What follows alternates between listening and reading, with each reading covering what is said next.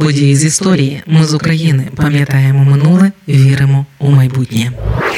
103 роки тому таємний договір про поділ України уклали у Варшаві. 21 квітня 1920 року. Голова дипломатичної місії, міністр закордонних справ та юстиції Української Народної Республіки Андрій Лівицький та міністр закордонних справ Речі Посполитої польської Ян Домбський підписали Варшавський договір або договір Пілсудський Петлюра. Умови договору розроблялися таємно від уряду УНР і польського сейму. За ними в обмін на визнання незалежності УНР і військову допомогу Петлюра погоджувався визнати українсько-польський кордон по річці Збруч і далі по прип'яті до її гирла. Натомість польський уряд Юзефа Пілсудського відмовлявся від намірів розширити територію Польщі до кордонів Речі Посполитої 1772 року і визнавав УНР незалежною державою на чолі з Петлюрою. У цьому випадку Польщі мали відійти східна Галичина і п'ять повітів Волині, що ж змусило Петлюру жертвувати частиною території заради угоди. Наприкінці весни 1919-го Українська народна Народна Республіка опинилася по суті у війні на два фронти проти більшовицької Росії і проти Другої Речі Посполитої. Українська Галицька армія та Українська добровольча армія виявилися припертими до річки Збруч на обох її берегах. УНР потрібен був союзник. Мир потрібен був і Польщі. Антанта не дозволяла анексувати зайняті західноукраїнські території до вирішення російського питання. Жертвуючи землею, Петлюра отримував шанс на визнану незалежність України, підтримку Антанти та сильного союзника у боротьбі проти головної загрози більшовицької експансії. Ця угода означала зречення від великих етнічних українських територій Галичини, Західної Волині, частини Полісся, Лемківщини, Підляща, Посяння і Холмщини. Договір обурив багатьох українських політиків того часу і більшість населення окупованих польською республікою територій. Водночас угода, укладена 21 квітня 1920-го, накладала на Польщу зобов'язання не укладати міжнародних угод, спрямованих проти УНР. Також гарантувалися національно-культурні права українського населення населення в Польщі та польського в Україні. Так само український уряд зобов'язувався не укладати будь-яких міжнародних договорів, спрямованих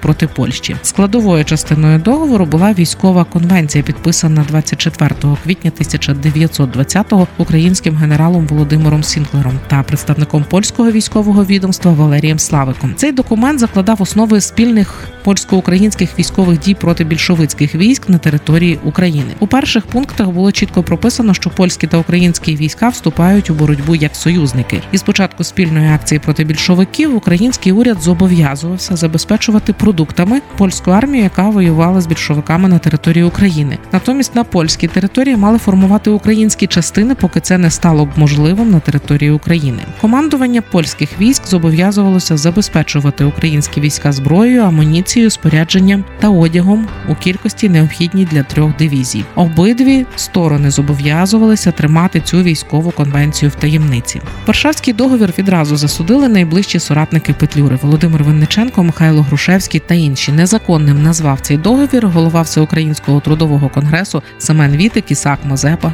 та інші. Аж у 1926-му Петлюра так пояснив свої дії. Далі цитую: тільки нечесний демагог може дозволити собі говорити про те, що Петлюра продав Галичину, Волинь і так далі. Петлюра, якщо говорити правду, несе на собі відповідальність за історичні гріхи і недоліки української неорганізованості, малокультурності і несприятливих обставин в житті української нації. Шлях до української державності лежить через Київ, а не через Львів. Тільки тоді, коли українська державність утвердиться на горах Дніпра і біля Чорного моря, лише тоді можна думати реально про об'єднання українських земель, захоплених сусідами. Інша політика це мрії, нереальні комбінації, які приведуть до того, що ніякої України не буде. Я переконаний, що вірність обраної мною лінії підтвердить історія. Писав Симон Петлюра у 26-му році у одному з листів до свого спонсора в Канаду. Проблема Варшавського договору насправді була ще й у тому, що юридично його уклали неграмотно. З боку УНР документ підписав міністр закордонних справ Андрій Лівицький, який не мав на це юридичного права, адже за постановою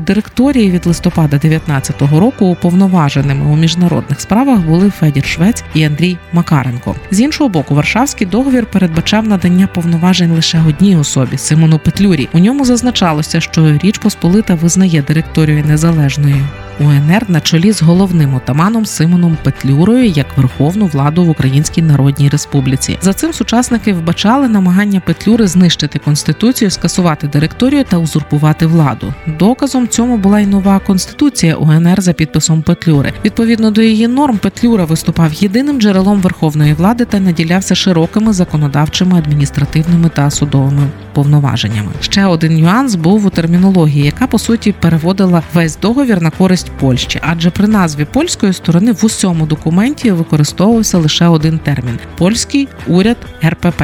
Натомість українську сторону називали кількома термінами: уряд УНР, УНР чи просто Україна. Відповідно до тексту договору, Петлюра і його уряд зобов'язувалися не укладати жодних угод проти уряду РПП, а уряд РПП жодних договорів проти України, але не проти Української Народної Республіки. От саме ця гра слів, саме тому за рік у Ризі уклали радянсько-польський договір як проти УНР, так і проти Петлюри. І найголовніше у Варшавському договорі від 21 квітня 1920-го про український народ взагалі не було згадки. Його трактували виключно як об'єкт договору. Цей договір через багато непродуманих моментів став основою радянської антиукраїнської агітації. Радянська влада поширювала ідею про те, що Петлюра продав Україну Польщі. Зрештою, договір виявився безсенсовним, адже поляки дотримуватися його в частині зобов'язань не планували. Їх цікавили права і території. Коли у жовтні 1920-го закінчилася польсько-радянська війна, польський уряд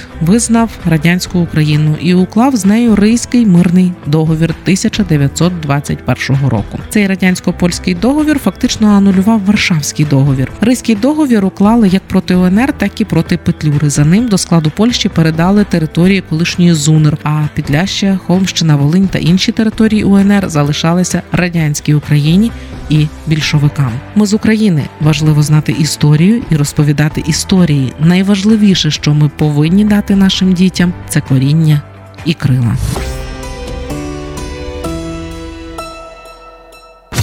Ми з України. Ми працюємо для вас. Ми працюємо завдяки вам, наші слухачі. Радіо Ми з України фінансують саме слухачі добровільними внесками. Кожен з них наш спонсор. Приєднуйся до наших спонсорів. Тепер допомогти Радіо Ми з України ще простіше. Заходь на сайт Радіо Ми з України, тисни кнопку Підтримай нас і обирай найзручніший спосіб підтримки.